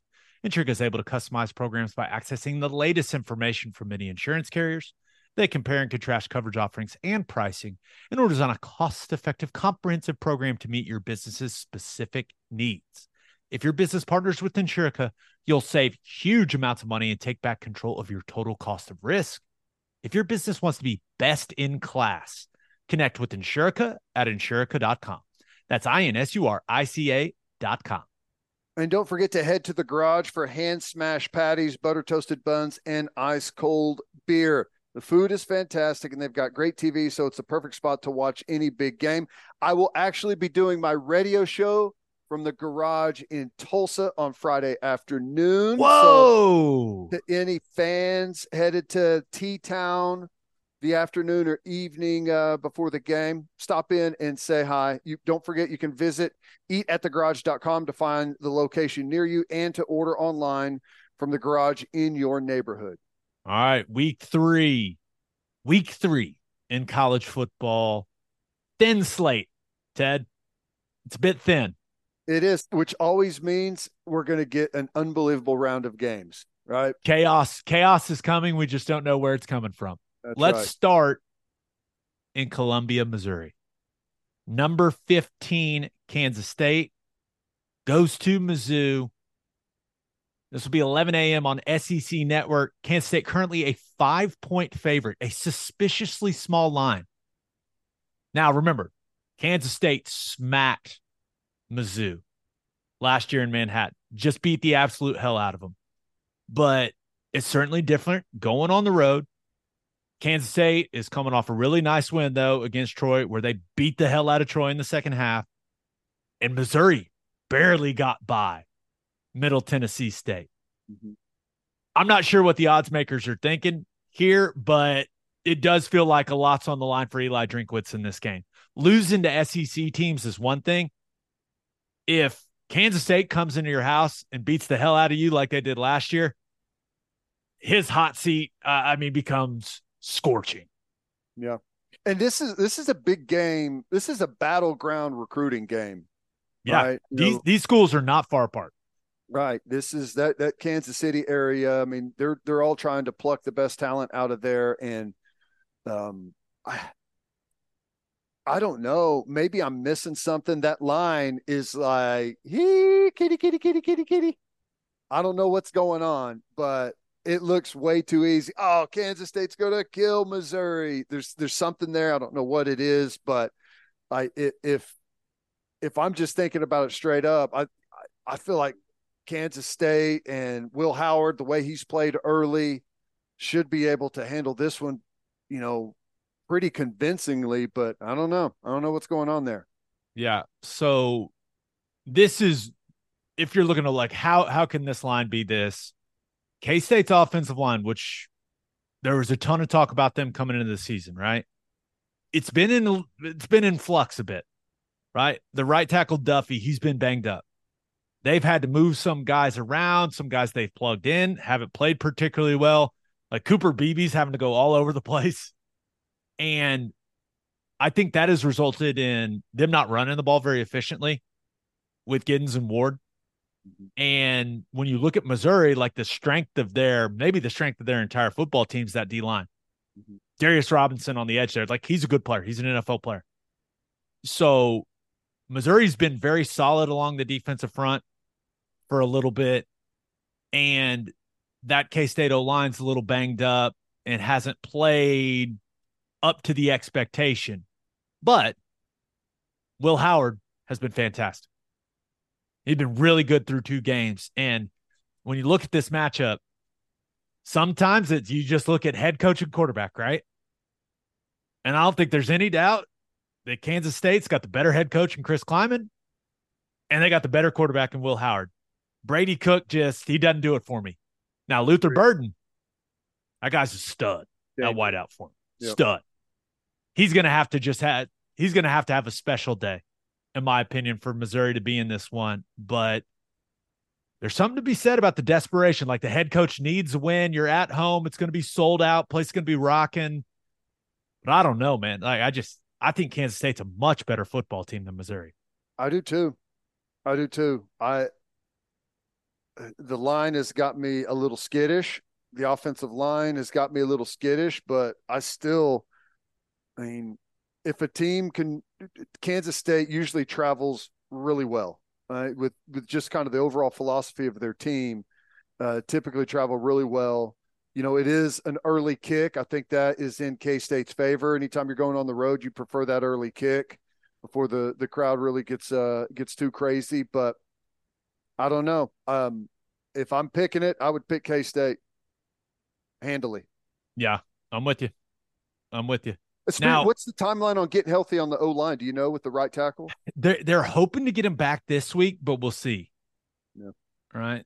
You know, and the whole thing was, hey, all the all five of these guys are coming back, like we're all good. And him going down has resulted in a lot of moving parts. So but Will Howard's been really good. They've been really good. They're pushing it down the field more like I thought they would. Mhm. So we'll see if that ends up being being a big part of the game. Oh, did you see? Did you see Eli Drinkwitz? Did you No. see his presser? No.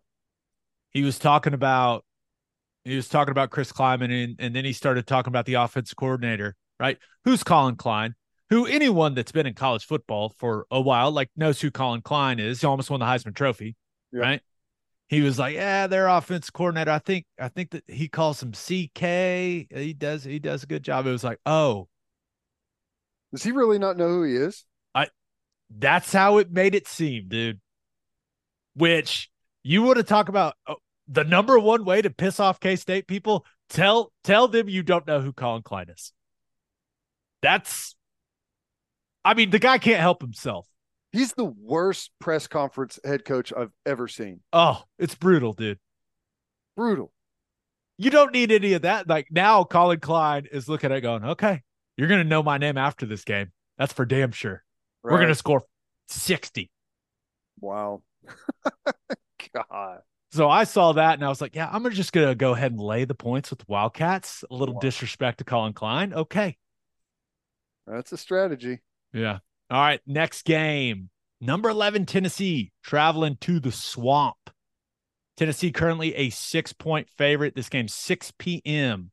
on ESPN. The spread certainly caught my attention, Ted. Yeah. I mean, do you think is is it as simple as you know, we really haven't seen Tennessee play anyone good, right? People may not be sold sold on Joe Milton. And let's just be real, the swamp is not an easy place to play, and this is a massive rivalry. So it you think that's what the low number is all about? Because Florida certainly has not impressed up to this point. Like it, we all watched the Utah game. Yeah.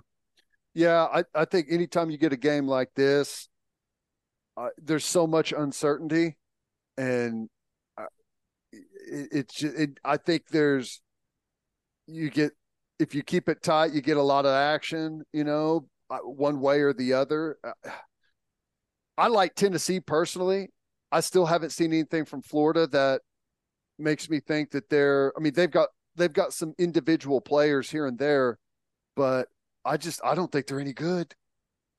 Now I don't. I guess I I still don't know how good Tennessee is, but I I feel like they're in a much better spot than Florida is. But you never know. I mean, this this would be a game that could potentially save the early part of Florida season, and you know that they'll be amped up, they'll be keyed up, and I, they've got to pull out all the stops for this one. I mean, it's been a it's been tough. It's a tough early schedule for Florida, but I mean, like if you drop this game, and especially if you drop it convincingly, then it's going to be some angry people down there. I'm sure. Yeah.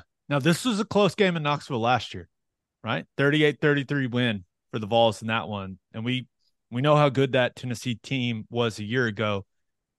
This is I, I think when you look at this game, which, which team can help their quarterback more? Right? Which team can get the run game going? We saw Florida really struggle to run it against Utah with Johnson and Etienne, right? Going up against that Vols defense. Can can they get the run game going and help Graham Mertz out? Same thing for Tennessee. You and I know Heupel are going to want he, he's going to want to pound the rock, mm-hmm. right? And and put Joe Milton in manageable situations, right? Lean on that run game with Jaylen Wright and Jabari Small, right? And th- those are two. I mean, there's some good running backs in this game, mm-hmm. but for whatever reason, I see this going for one of like one of two ways for Joe Milton. He's either going to absolutely light it up and take the soul out of Florida fans everywhere, right? And we're all going to be talking about how gifted he is and how dangerous Tennessee can be moving forward, or he's going to be the reason they lose the game. I think it's one of those. It, it, it on the spectrum, it's going to be a, one of the extremes. I don't think we're going to come come on the podcast on Sunday and go, you know what? Joe Milton really managed the game well. I just don't foresee that. I think it's going to be one or the other. He was awful or he was fantastic. I I think that's I think that's a good way to put it, and it's probably a for him mentally and for hype and and how they're going to call the offense and what their identity is going to be. it's probably kind of a keystone game for all of that as well, right? It, you know, if you can go on the road against a team like Florida and make good, smart decisions, make some big plays, have the confidence to let it fly whenever you have the opportunities, then you know that's going to build a lot of confidence in your offensive coordinator with with how they're going to you know call stuff for you moving forward. You can't, you spit the bit, you tighten up, you can't dial in and and and hit the big plays. That's going to affect the way they call it moving forward as well. So I'm with you. Like this is it's either going to be the Tennessee's not any good because they don't have Hooker, or it's going to be Milton on Heisman watch type of type of game. I'm with exactly. you. Exactly. That's that's what I see. Now, on the Florida side of things, like it if I was betting on the game, I'd lay the points with Tennessee. Mm-hmm. Because with what I've seen up to this point, Florida just looks disorganized. I don't trust them to do the little things that it takes to beat a good football team right now. I just don't. I don't. I don't trust them to limit penalties. I I don't trust them to be you know play at a high level on special teams, like and win the hidden yardage battle. I don't trust Mertz to take care of the football. I just I don't trust it. Like it just feels disorganized, and I feel like Hype's Hype's got that stuff buttoned up at Tennessee. So we'll see. I'm excited to watch this game, but I I don't really see it going well for Florida, but hey, you never know. Elite uniform matchup, best of the weekend. Florida's jerseys are awesome. Tennessee's whites look good too. Oh yeah. It's gonna be a good one. It's gonna be an aesthetically pleasing. Also, Florida, tremendously green grass. Right? Yeah. Fast track. Fast track. You know what's interesting? We were talking about it. I I think almost every team in the SEC has grass. Really? Yeah. That's interesting. A&M, Why do you think that's LSU, Alabama, Florida, Tennessee, um, Auburn, Georgia, all all grass. I think there's a couple of them mixed in there. I don't know what Kentucky has and everything, but I like that. I'm a fan as well. All right. Any other games this weekend that interest you? Right. Normally we try to pick three. There are some teams that OU's about to play in, in action, right? Cincinnati. Hey, Cincinnati, take care of business against Miami, Ohio, so that that game's got a lot of hype. Please, you guys have been fantastic up to this point. Please take care of business. Thank you. I, I'm I'm curious to see BYU in Arkansas. I, you know, I um, I don't, I haven't seen much from BYU. Um, I know Arkansas's got their quarterback. Uh, he's back healthy, ready to roll. Um, I mean, I'm I'm still trying to figure out like where exactly everyone, like the new teams in the Big Twelve, are. Um, you know, Cincinnati, we got a good idea with them. You know, BYU, I think is I think that game's got some interest there. West the West Virginia game's got some interest, but it's it's kind of a slow week. There's going to be we don't know where the hidden gems are going to be. Yeah, I want. I'm hoping for our guy Neal Brown. He needs that game, man. I know. He needs it. They got to win the backyard brawl. They got to beat Pitt. He needs that game desperately, right? Especially with it being in Morgantown. Got to win that one tough opening uh, uh, part of the season for them, man. Yeah, and, and I, I am.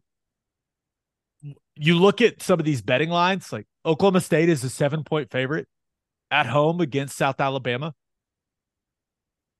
That's one where you look at it and go, really? And South Alabama is not a bad football team, right? They got some talent. But I, I guess what the odds makers they weren't impressed with the poke with what the pokes did in Tempe, and they're they're not a uh, they don't have faith in the three headed monster at QB for the Cowboys. I guess not. I mean, it's kind of hard to, you know, I, that game against Arizona State, you know, at, at times they looked like very, very pedestrian. And then other times, like in the second half, they look really good. So what are you going to get from them? Who knows? Yeah. It's a confusing football team. I'm with you on BYU at Arkansas. I think it'll kind of just tell us where Kalani Sitake's program is at Mhm. right now. Now, Arkansas is not some juggernaut of an SEC team right now. They're not. So maybe that one's interesting. And then there is the hilarious option Wyoming, Texas, in Austin. I, you and I, we, eh, we showered them with praise and they deserved it, right? They absolutely deserved it with what they did last week down in Tuscaloosa. But it'd be kind of hilarious if Wyoming gave Texas a game, right? Yeah, I I don't. I, this is this is part of the thing with Sarkisian. You know, in there's been moments before where Texas has flashed for one or two games, but traditionally, at least over the last decade, they have not handled success well at all.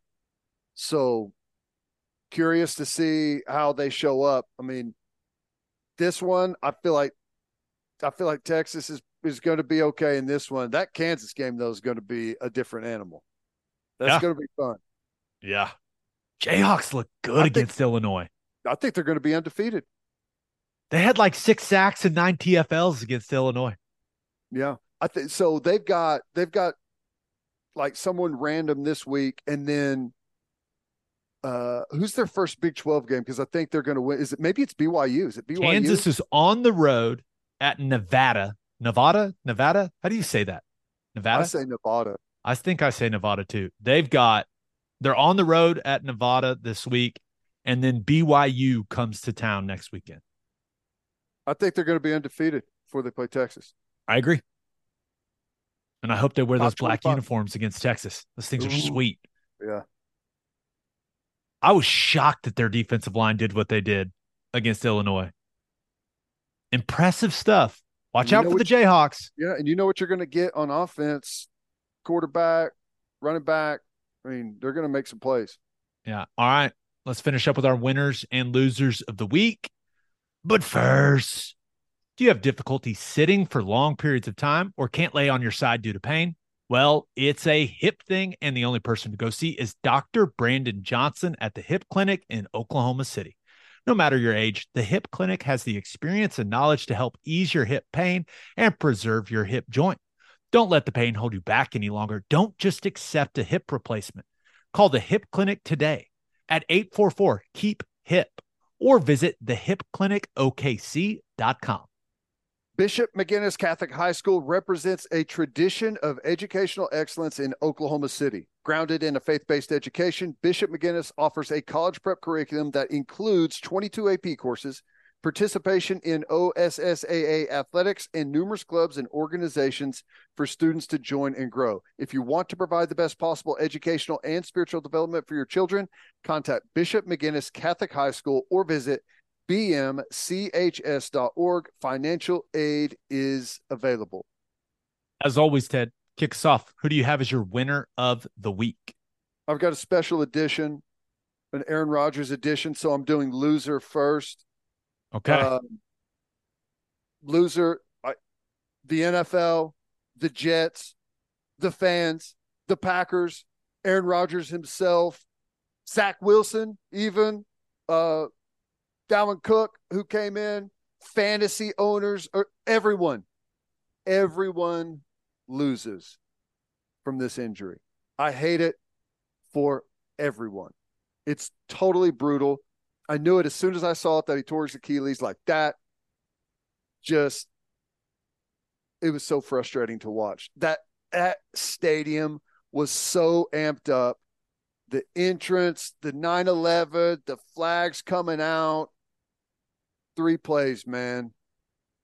Can you remember anything like that? With that spotlight, a moment like that, the anticipation, and three plays in, it's done. the no, like that quickly, that magnitude. That's Aaron Rodgers. He's one of the best quarterbacks ever. Right. That Jets defense, like it's clear. They, I, I don't know if they would have gone to the Super Bowl, but that defense is legit. And they had a guy, man. We talked about they had a guy at quarterback. finally, and it's gone like that. Their season's over, and they're they'll, they'll win some games because of that defense. Okay, Yeah. but every guy in that locker room, to his core, knows that the season's over. Zach Wilson's not going to take him to anything. Like, I mean, let's be real. And for They them to, They had four. Was it four turnovers, three interceptions for sure. Yeah.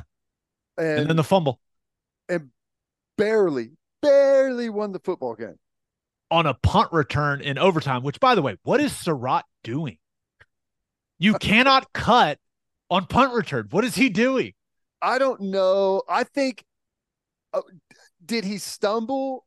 And no, the- the he laid out like it. it almost, I couldn't believe they didn't call it. Now, I'm glad they didn't call it because what an electric moment for Xavier Gipson, and it was awesome to watch on television, and an awesome call by Joe Buck, by the way. Yeah. But that defense did all that, and they could barely get by, right? With Zach Wilson, that interception, the disgust in Troy Aikman's voice, just oh. Do you see any of the Manning cast stuff? Peyton Manning talking about Zach Wilson. Oh, I, no, I just saw the highlight of them reacting to Aaron Rodgers. they basically Troy Aikman, I don't, I mean, I guess I understand what he was saying. Why, whenever they were playing for the field goal and being conservative, like that's who they have to be in that moment to win the game. They have to rely on their defense. That's just, you, you cannot allow Zach Wilson to lose the game for you. Like that's, they're trying to avoid that situation. but it changes, you know, looking at the injury and what it means for the Jets. It changes the way that every single guy on that team, every single coach on that team, it changes the way they feel when they walk into the building every day. 100%. And that is a lot to deal with. From going from no matter what happens, we have a chance. No matter what, our quarterback is going to give us a chance every single week to, oh my God. And, th- you know, I had Zach Wilson, I listed him because I think having Aaron Rodgers there was going to be like to have this year to watch and learn and absorb. I thought that was going to be maybe the best thing for his career. Now, I think it's still going to be good. I'm sure Aaron Rodgers is still going to be around the the the facility and stuff, rehabbing and in the film room with him. So that's going to help, but it's not going to be the same. And I I think he would have came out of this season as a much better quarterback, but now he's going to be thrust right back in there and he's probably there hasn't been enough time to forget like your your problem habits and what you need to relearn. Like he's probably like the mindset's probably going to go right back to what's always worked for me, you know? So, Yeah. I I don't think it's going to go well for him. No. I don't think he's any good. Now, you mentioned the Packers are a loser, right? They needed Rodgers to play 70% of snaps to get that first round pick from the trade. Clearly that's not happening. You missed a couple though. I got a couple to add to the list. Did you see those people at that bar in Milwaukee? Yeah. Yeah. Free yeah. drinks, free drinks if the Jets lose. They were racking up the tab, man. Oh, the look on some of those guys' faces as they're looking at their tabs in the back of that news shot is amazing. Now, I I haven't seen this and I didn't get clarification. Now, this was a season long thing. Now, it was tied to the Jets. Does Aaron Rodgers have to play? I For I would be- assume that's part of it. Is that Is there Aaron Rodgers has to play. Okay. I I would assume, and I think everyone would understand. Like, hey, That I don't think anyone's going to come at the bar for that. Like, hey, you said Uh, that's come on, guys. Right. Yeah. Well, for a for a one night, I they had to have been sweating it, but it turned out great for them. Turned out great. Yeah, the bar, that- the those- bar, the bar was definitely a winner. Now, last loser, did you see Mahomes' tweet? Punctuation's important, children. Come on, kids, learn Punctuation learn is important. punctuation. If if you didn't see it, when Aaron Rodgers went down, Patrick Mahomes tweeted, hate that man, praying for the best. He then ed- edited it to hate that comma man, praying for the best, and ended up adding. Knew I was going to need that edit button on here one of these days, dude. It, that was a hilarious sequence of events. Yeah, that's tough. And I don't know, and maybe something's changed, but I still haven't seen anything or heard from Aaron Rodgers at all. And I'm sure he's taken some time to wrap his head around this thing. You know, I that's a tough injury. It's a long recovery. It's a hard surgery. I mean, it and it's a it's you know, you get to a certain age and that becomes a, a real a real problem for for athletes is the the Achilles tendon. And I know he doesn't want to go out like that. But I mean that's a big commitment. It felt like this was going to be his last year right? No matter what. It's just kind of the feeling it had and I don't know it's a big commitment for him to do the whole thing over again but I guess we'll see Yeah, and he was the guy that has been pretty open about talking about retirement before this season. yeah So, yeah, we'll see. But you're right. Just everyone loses. so everyone loses in this Yeah. thing. I was. I, I- mean, I was. I I watched all of the Hard Knocks. I haven't watched all the Hard Knocks in forever. I was. Right. Excited. I'm a big Aaron Rodgers fan. I you know I love the way he plays. I, I was. I was never been a Jets fan, but I was going to be one this year, and I think a lot of people were. So nobody wins. Yeah. All right. Well, then you Well- started with your loser. Who do you have as your winner of the I guess there is one possible winner out of this. And you saw Bakhtiari, you know, the tweet coming at the NFL over the um the turf and grass issue. Now the NFLPA has been kind of battling with the with NFL over you know the turf situation. The NFLPA had you know a bunch of studies that showed that there's a, a, a really large increase in injuries and they can tie some of the the injuries that have gone up in in recent years to uh to the turf uh and naturally the NFL produces their own uh study that shows there's ac- absolutely no correlation. Probably the same person that did their old concussion study.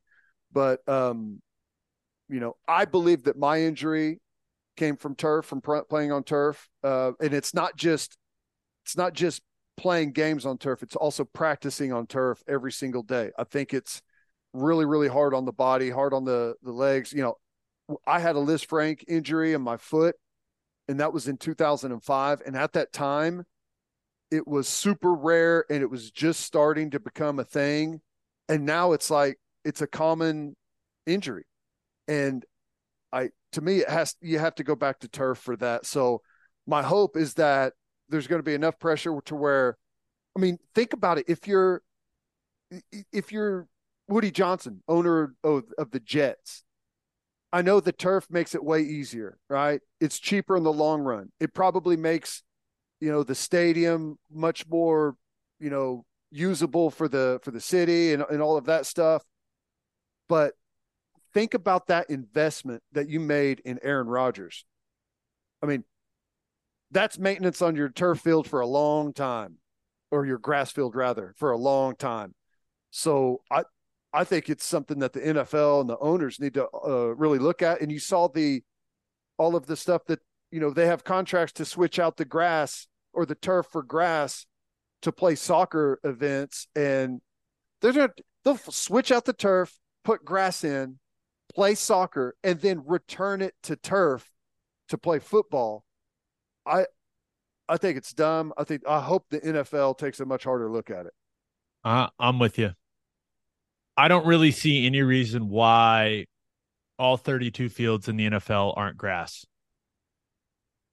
Now, I I know that, you know, like Minnesota for example, right? It's an indoor stadium, but we we've seen plenty of teams wheel out grass, right? Grow it outside, wheel it in for the game. Did you see the stadium? Is it I don't know what soccer stadium is where it drops down below the stadium and they grow it under the lights. It's incredible. Yeah, just do that everywhere. It's the NFL. You're bringing in just an unbelievable amount of money, right?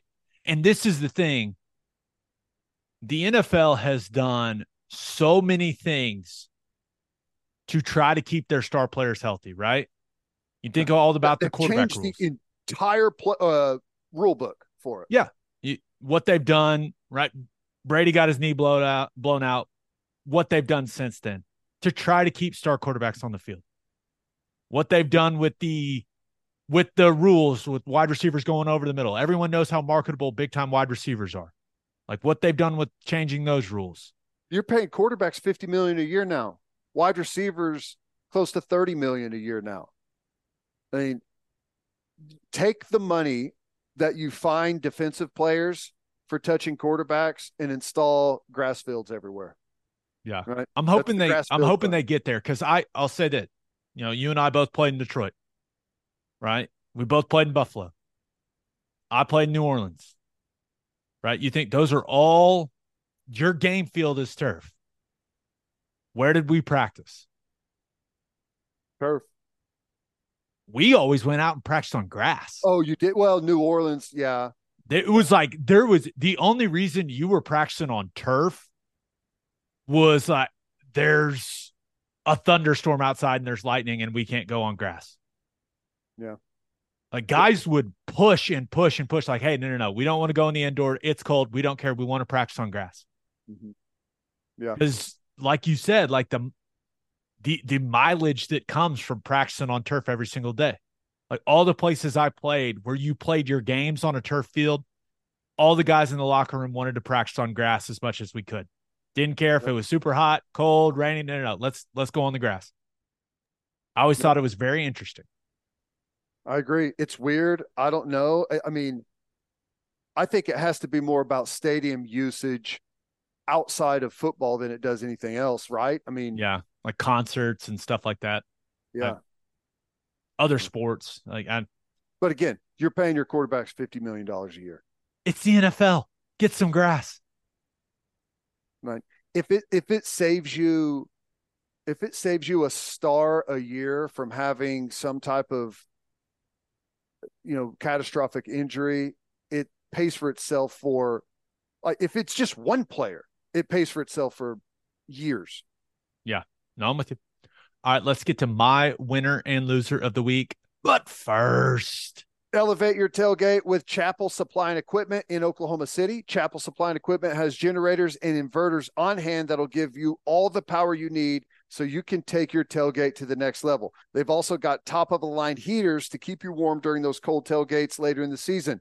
They're Oklahoma owned and operated. Elevate your tailgate by calling 405 495 1722 or visit chappellsupply.com. That's C H A P P E L L supply.com. and First Fidelity Bank is a full service financial institution based in Oklahoma with tailored solutions for all your personal and business needs. Checking accounts, saving accounts, home loans, and much more. They do it all. Whether it's online banking from your computer or mobile banking from your phone, everything is stress free with FFB. Making mobile deposits, paying bills online, and moving money to different accounts could not be easier. Come on, people, make your life easier and go bank with First Fidelity Bank. Visit FFB.com for more information. And head to opolisclothing.com for our podcast pod, podcast merchandise and the best OU gear out there. That's O P O L I S clothing.com. Use promo code TED T E D for 10% off.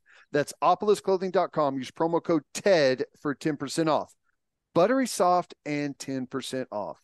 All right, for my winner of the week, thought about going with the Kansas City Chiefs. Got a deal done with Chris Jones.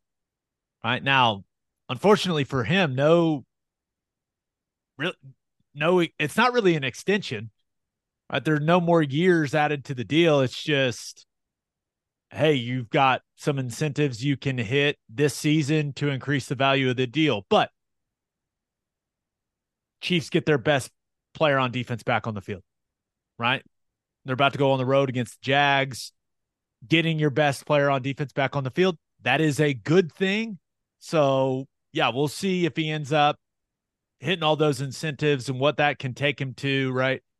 He's supposed to make nearly $20 million this year, but hey, I I, don't think there's any panic for the Chiefs, but you don't want to start 0 2. And a good way to not start 0 2 is to have your best defensive player on the field, Ted. That's right. Yeah, he's he's a stud. He changes he changes the line of scrimmage for them big time. So that's that's something that they if they want to make a run, you have to have him. I mean, that's just how it goes. Yeah, no, I'm with you. But my winner of the week, NBA fans, OKC Thunder fans, let's go. Two things. Number one, according to Shams, NBA Board of Governors going to vote this week on a policy that will prevent teams from resting two star players in the same game. Stars are defined as guys that have been either an all star or all NBA in the last three seasons. And I guess the, the NBA also said teams they must have their star players, if healthy, available for national TV games. And that teams, if they're going to try to rest guys, right, they need to balance resting their star players equally for home and road games.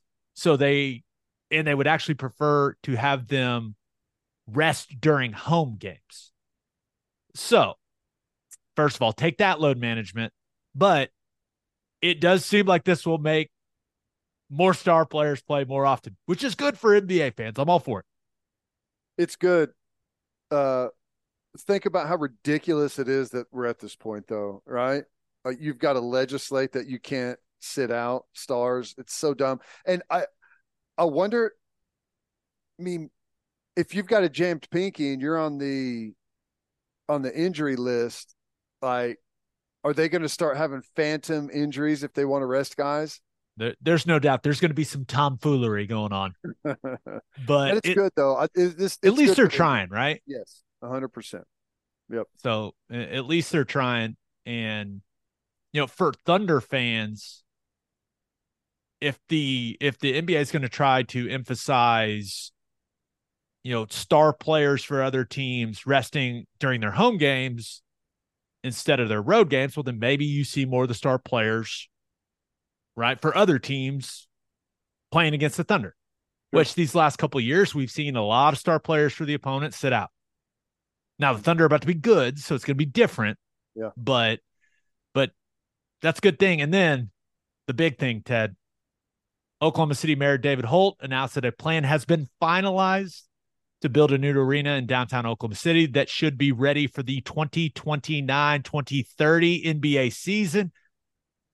Notes that it will keep the Thunder in Oklahoma City beyond 2050. The vote will be conducted for OKC voters on December 12th. And I'm so excited. This is huge news. Let's go. Yep, that's big time. Um, I you know it's I know there's people frustrated about it, but I mean you, have to think about all of the things that the Thunder have done for the downtown Oklahoma, just Oklahoma City in general, the entire area.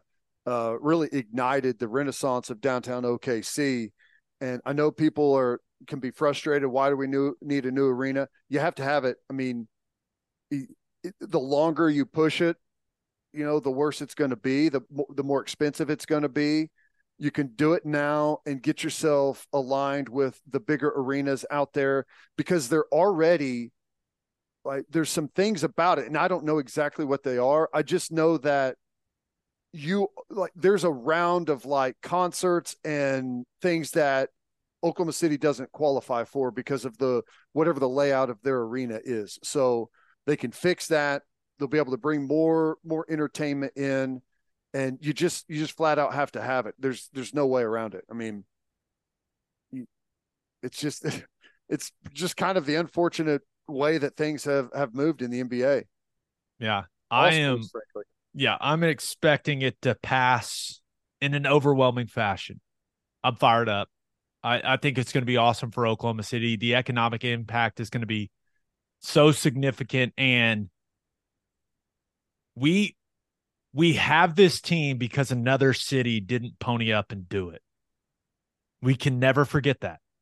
Right. Right. And with some of these cities around the country that don't have NBA teams that desperately want them, it's important we keep doing what we got to do to keep this team because I do think I've and I've had this conversation with a lot of people. It's like I don't think there would be anything more detrimental to Oklahoma City and its future than losing that team Oh yeah. and just how it would how it lo- would look and what the the the negative impact it would have on the community. I think it would be I don't want to use the word catastrophic, but it would be it'd be awful. So let's Yeah. not do that. Let's vote yes. Let's go. it's kind of a big deal to have, you know, however many thousands of people downtown for, you know, 50 plus nights a, a year. I mean, that's a big deal, man. That's a big deal economically. The amount of money that that brings into the city is massive. And I, you know, I don't know if this is part of it, but I, you can you can't even be in the conversation for an NHL team right now with the current arena. No. So I, I know people have thrown that out there, and I don't know if that's something that they're thinking about, but I mean, with the new arena, you can at least build it to where you could address that in the future if it if it came up. There are a lot, a lot of things that become possible with this new arena. Bottom line. So we'll see. But I'm excited and I'm Excited. expecting I'm expecting an over, overwhelming yes vote on Do that you know entire where it's, it's going to be? Are they I- to play in the Cox or something while they're building it? I can't No, they're gonna. I, I, I do not know. Right, and it hasn't been announced. My guess is they'll knock the Cox Convention Center down, right, and then play in Paycom until it's ready to go. Yeah, Yeah. You know that, that that's the only thing that makes sense to me. Yeah. And I know they're about to start the well, I don't know if they're about to start it, but I think they've decided that soccer stadium's going downtown too. Yeah, so we'll see. A lot happening in downtown Oklahoma City. Love it. awesome. All right, for my loser of the weekend, not the weekend, the week, loser of the week. Thought about going with Michigan State. That that whole situation is getting it's getting complicated, right? Mel Tucker fired back with a hell of a rebuttal to his suspension. I mean, he essentially said, "Hey, this stuff was mutual between consenting adults." And you know, said there were a lot more phone calls than that one. And then essentially said, Hey, Michigan State is just doing this to get out of his contract. He just put it out there like that. And then we find out that Michigan State's leadership has had the results of the initial investigation of this whole thing since late July. Uh, You talked about no winners in the situation for Aaron Rodgers. It doesn't seem like there's any winners in this situation either. This is, oh, this is ugly. Yeah, that has the classic. Well, let's see how we look this season before we talk about the. it's Uh, with with what happened with Larry Nassar there. It's such a bad look for Michigan State, man. so It's uh, uh, it's they look terrible. Now Mel on- Tucker, on- he, no matter what the result is, they look terrible. yeah, Like if they're trying to railroad their coach, they look terrible. If they knew the results and they're, you know, they were Uh, at least appear to be covering it up, they look terrible. They've backed themselves into a a no win situation. now even though and Mel Mel Tucker said, "Hey, it it, it was, you know, consensual, all that stuff." Like, what he did is still very dumb, right? And Yeah. still can cost him his job. But I, this whole thing, this scene, it it seems like the winner. I guess the winners are going to be the lawyers, right? A lot of billable hours ahead in this thing. No kidding. And I, you know, I think he's he, uh, they're not. There's no way they keep him. No, no Right. chance. He's coached his last game at Michigan State. There's no coming back from this. He's gone. It's just whether or not they have to pay him. Yeah. You know, Which I- hefty amount. a uh, a legal battle is looming. There's no doubt about Woo. that. All right, but my loser of the week, the NFL kickoff return. Some numbers are in. Ted. Now, it has been it's been dying, and it feels closer to being completely dead than ever. Reminder: the league made a new rule this season, right? An experimental rule. Touchbacks now give you the ball to 25. And if you try to kick it short on purpose, if you're the kickoff team, a kick returner can fair catch a kickoff between the goal line and the 25, and the return team gets the ball to 25. Basically saying, they basically said, hey, you probably shouldn't try to return this.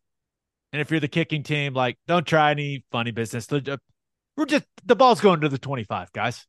You know, good. So, what happened in week one in the NFL? The return rate was the lowest in an NFL week since 2000. 20 and a half percent of kickoffs were returned. Ted, we are all we're all well aware of the discussion when it comes to collisions on kickoffs and head injuries and all that stuff. You were a special team ace, man. This has to bring this has to bring you some pain to see basically the kickoff and kickoff return. It's it's essentially it's not completely out of the game, but it is it is being phased out in a big way. Yeah. Well, again, I played in the wrong era. I played whenever you had to run down and run into the wall of backup offensive and defensive linemen, right? As fast as you can, try and find a gap and try and get not get knocked out. Um I they eliminate you can't do that anymore. You just can't. Um I it, it's like uh, how, how can you justify the fact that you're you are um you're about player safety. We just had the conversation about the grass versus turf deal, right? Like that's a that's a way better way to eliminate injury than than the kickoff situation. I think they they need like this is stupid. They need to get rid of this. You do not want touchbacks. You, the the change of possession in football has to be a meaningful play. Uh, if you're just if it's a formality and you're kicking it for a formality and it's going to be touchback and you're going to go to commercial again, it's just it's worthless. Nobody wants that.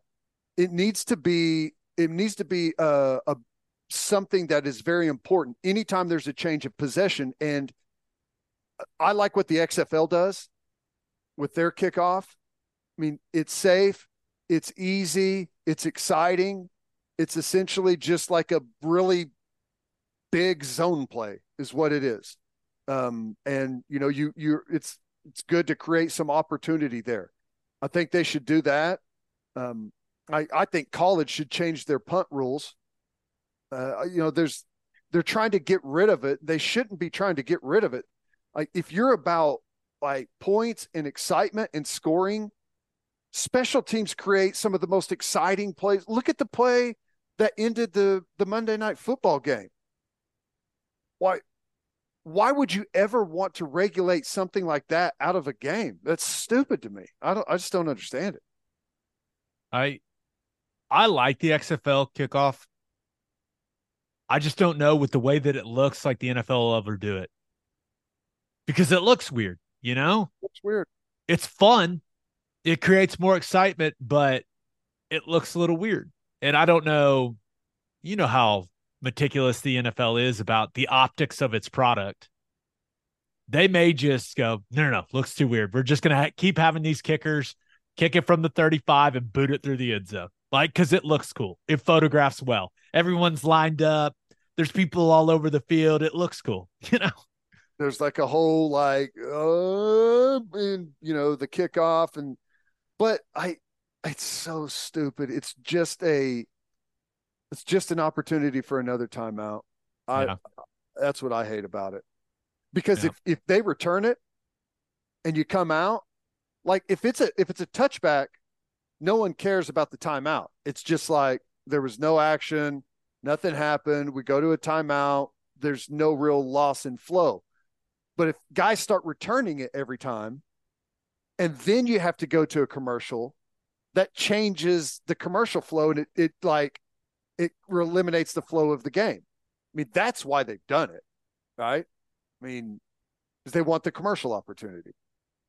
Commercial opportunities, but they've done it under the guise of player safety, right? Yeah. Let's get one thing clear. The NFL does not give a shit about player safety at all. Never have. Yeah. On that note, episode 353 in the books. We'll have a new podcast that'll drop on Sunday. Obviously, we will be recapping the OU and Tulsa matchup. Just a reminder, you can hear Teddy from three to six on the ref. You can hear me from two to five on Sirius XM Big 12 Radio, channel 375. Hope you all have a fantastic rest of your week. Have an awesome weekend. Enjoy the games on Saturday. And until next time, we appreciate y'all for listening. Do what you always do, Oklahoma. Take care of each other.